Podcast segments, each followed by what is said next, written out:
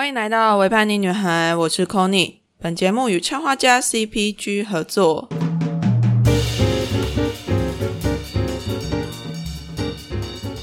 Hello，大家，这个礼拜过得还好吗？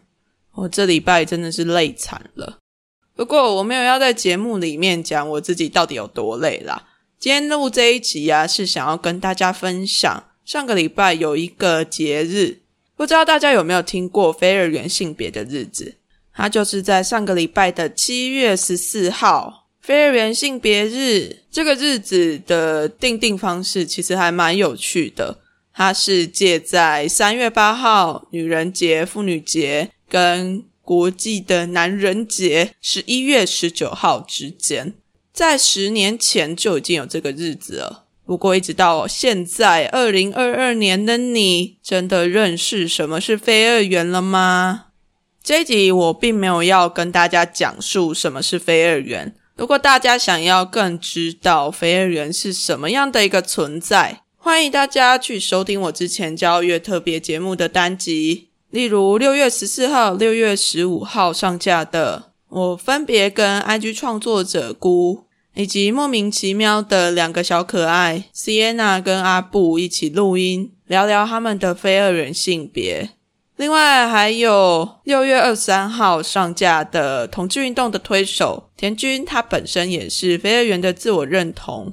那至于六月十三号上架的跟品文一起录音的节目，则是品文他本身是一个性别流动者。以上这几个单集都欢迎大家再次去收听。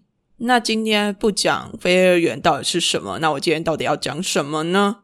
我今天第一个想要来跟大家分享的是我怎么样认识非二元这件事情的。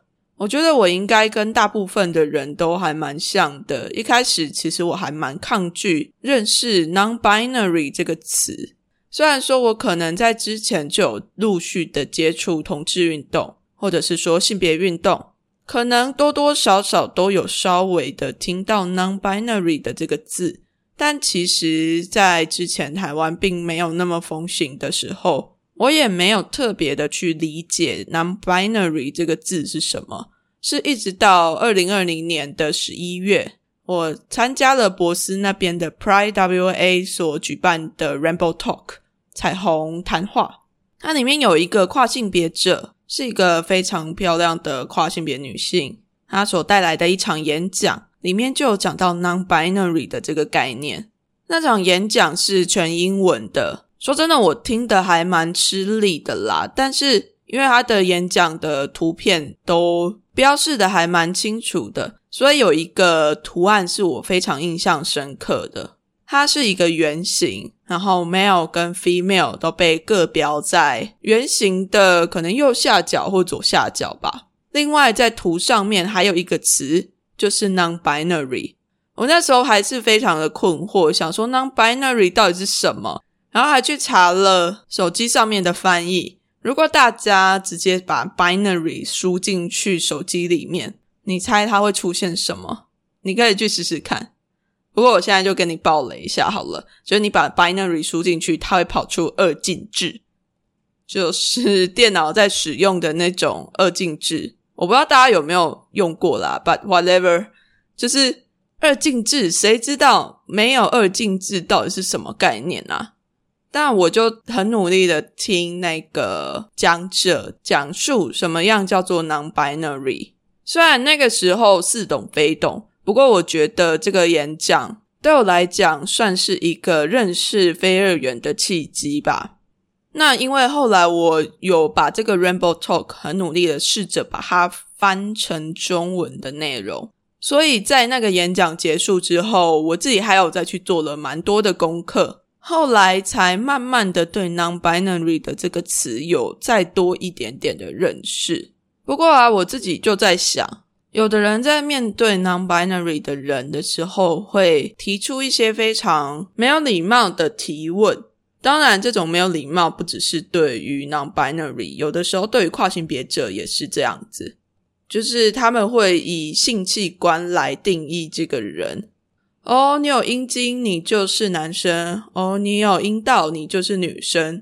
但其实人类是非常复杂的啊。我觉得会造成这么多不必要的困扰。我指的是对于性少数的人，性别这件事情会造成那么多的困扰。我觉得问题都出在一个想法，叫做一致性。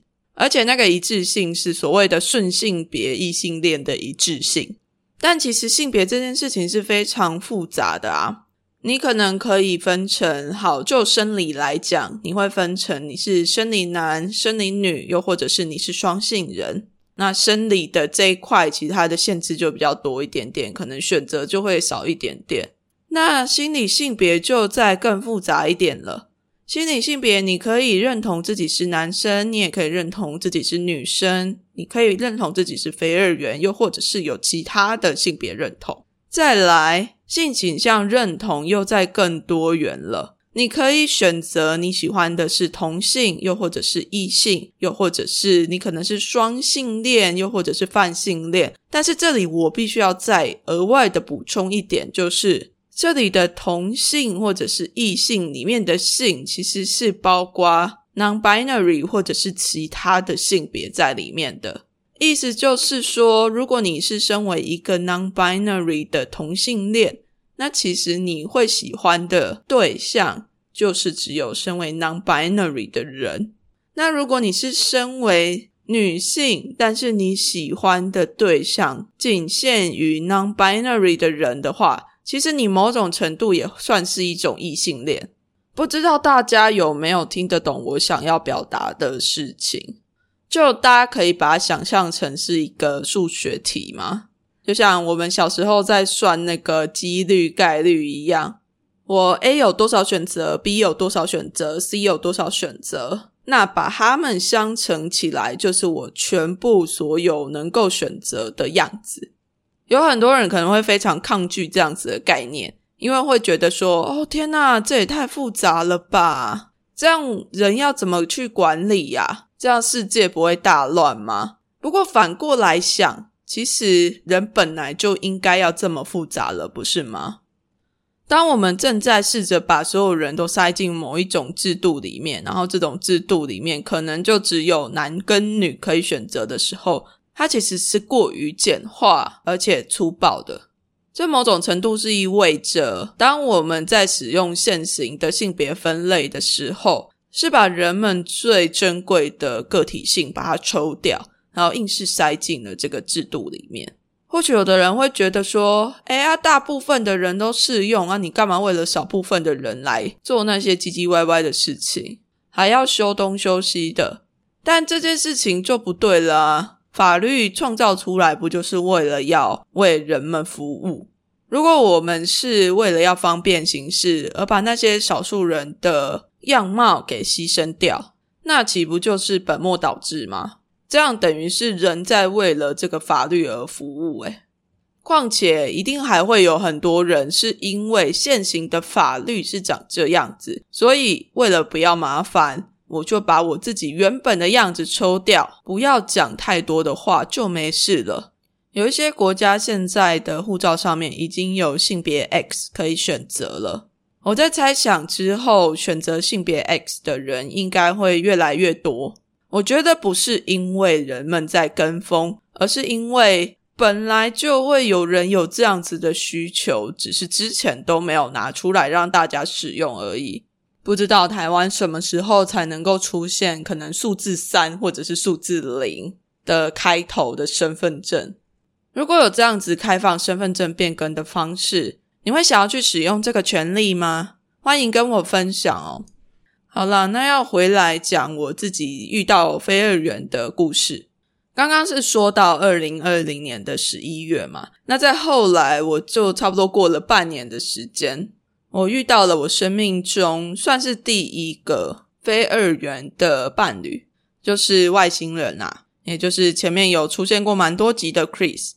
在我刚开始遇见他的时候，他其实还没有自我认同为非二元，而是在我跟他聊天了之后，我就很敏锐的发现，他其实并没有非常的 fit in 适应现在所处的性别框架，甚至是女同志这个性别框架对他来讲都不太适用。所以我就跟他提出了另外一个可能性，就是 non-binary 非二元的这个可能性。对他来讲，好像是某一种找到宝藏的感觉。他很有趣，因为他本身是一个艺术家，所以他后来有一次就跟我分享说，他在他要申请的艺术计划上面要填非常多的表单，然后那个表单上面的性别栏有一个男女跟其他的选项，所以他就选了其他，然后一直在上面狂写 non-binary。我真的觉得。是一件非常可爱的事情，不过我也没有想到我自己竟然能够陪一个人找到非二元的认同。但其实我真的没有做什么。接下来我就要跟大家分享要怎么样当一个好的 ally，好战友的概念啦。虽然说正在收听的你可能并不是非二元的认同，但同样我们也可以做更多的事情来让这个世界变得更友善。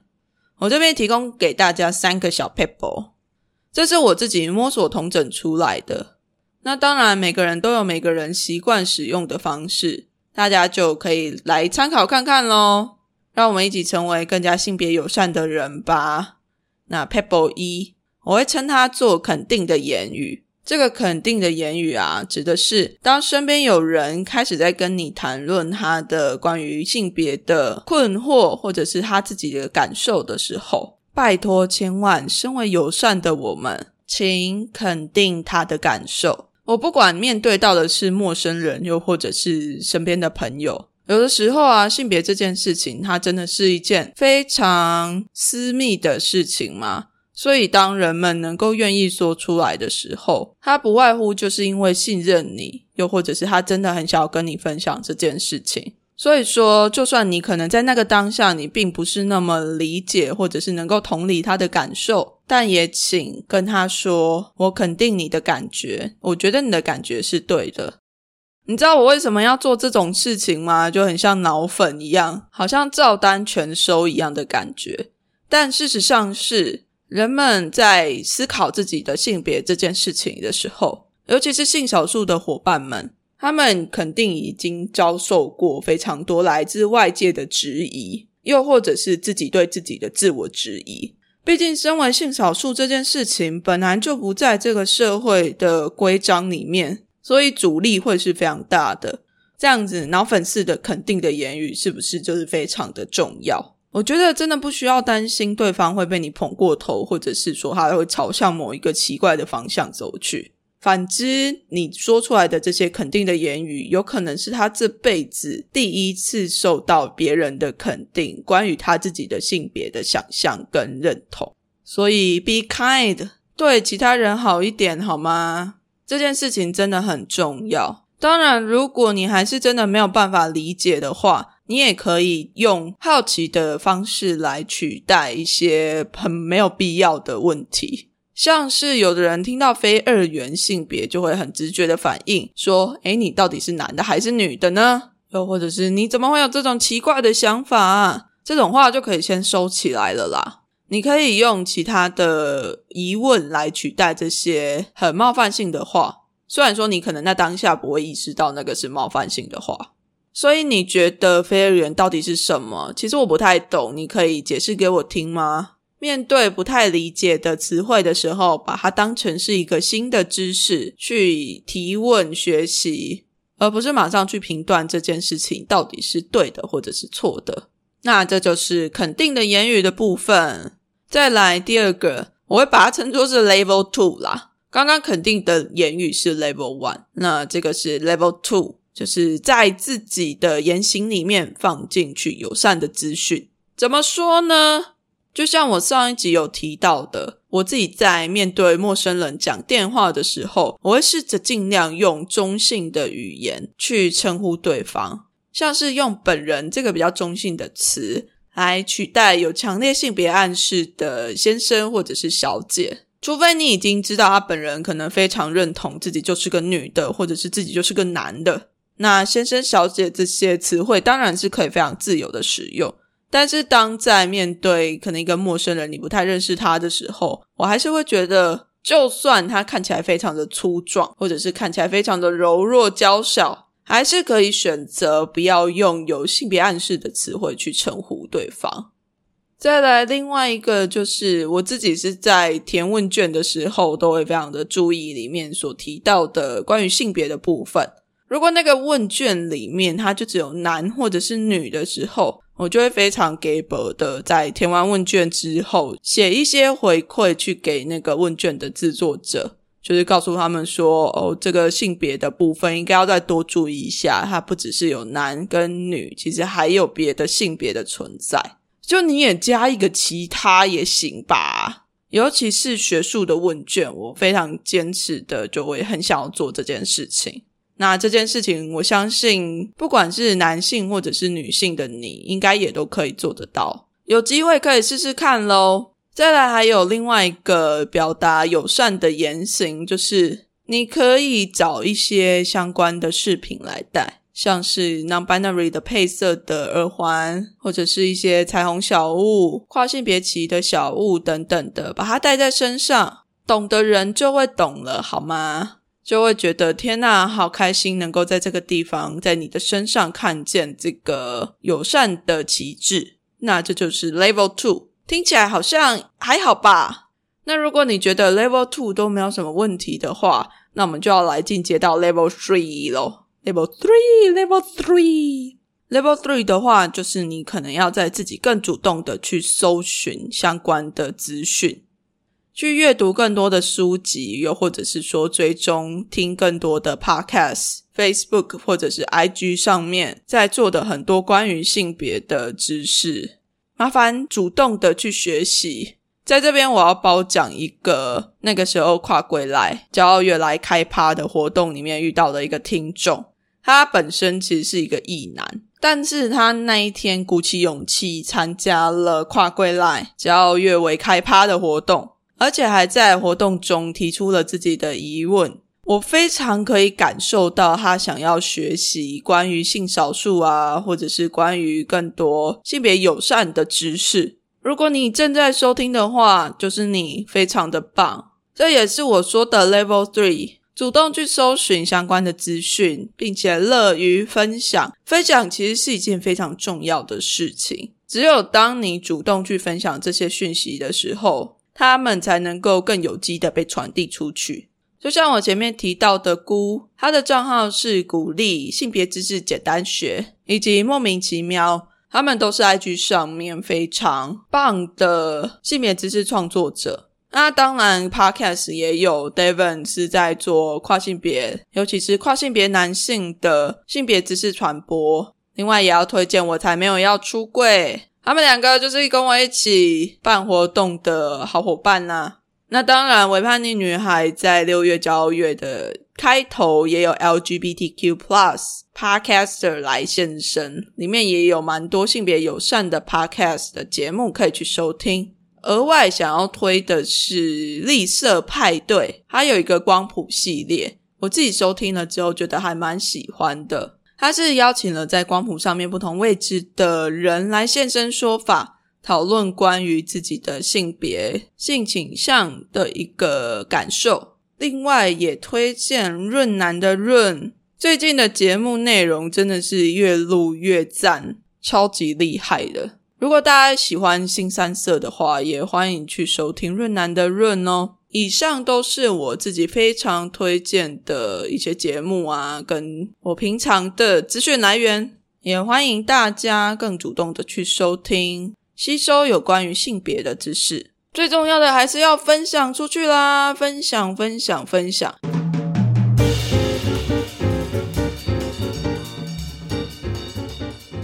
啊，对啦，我自己为叛逆女孩的节目，当然也是要推荐一下。欢迎大家在最后节目的尾声，动动你的手指头，在你现在正在的收听平台上面订阅《为叛逆女孩》。那如果你自己非常喜欢这一集的话，也欢迎你分享给身边的亲朋好友们。如果你有任何的想法，都欢迎到《为叛逆女孩》的 IG 或者是 Facebook 留言给我。另外，如果你有想要分享的性别故事，都欢迎到为叛逆女孩的 IG 的个人页面上面投稿性别树洞。当然，我也会放在节目资讯栏中。你所投稿的故事，我都会在节目上面念出来。欢迎你勇敢的说出来你的性别故事。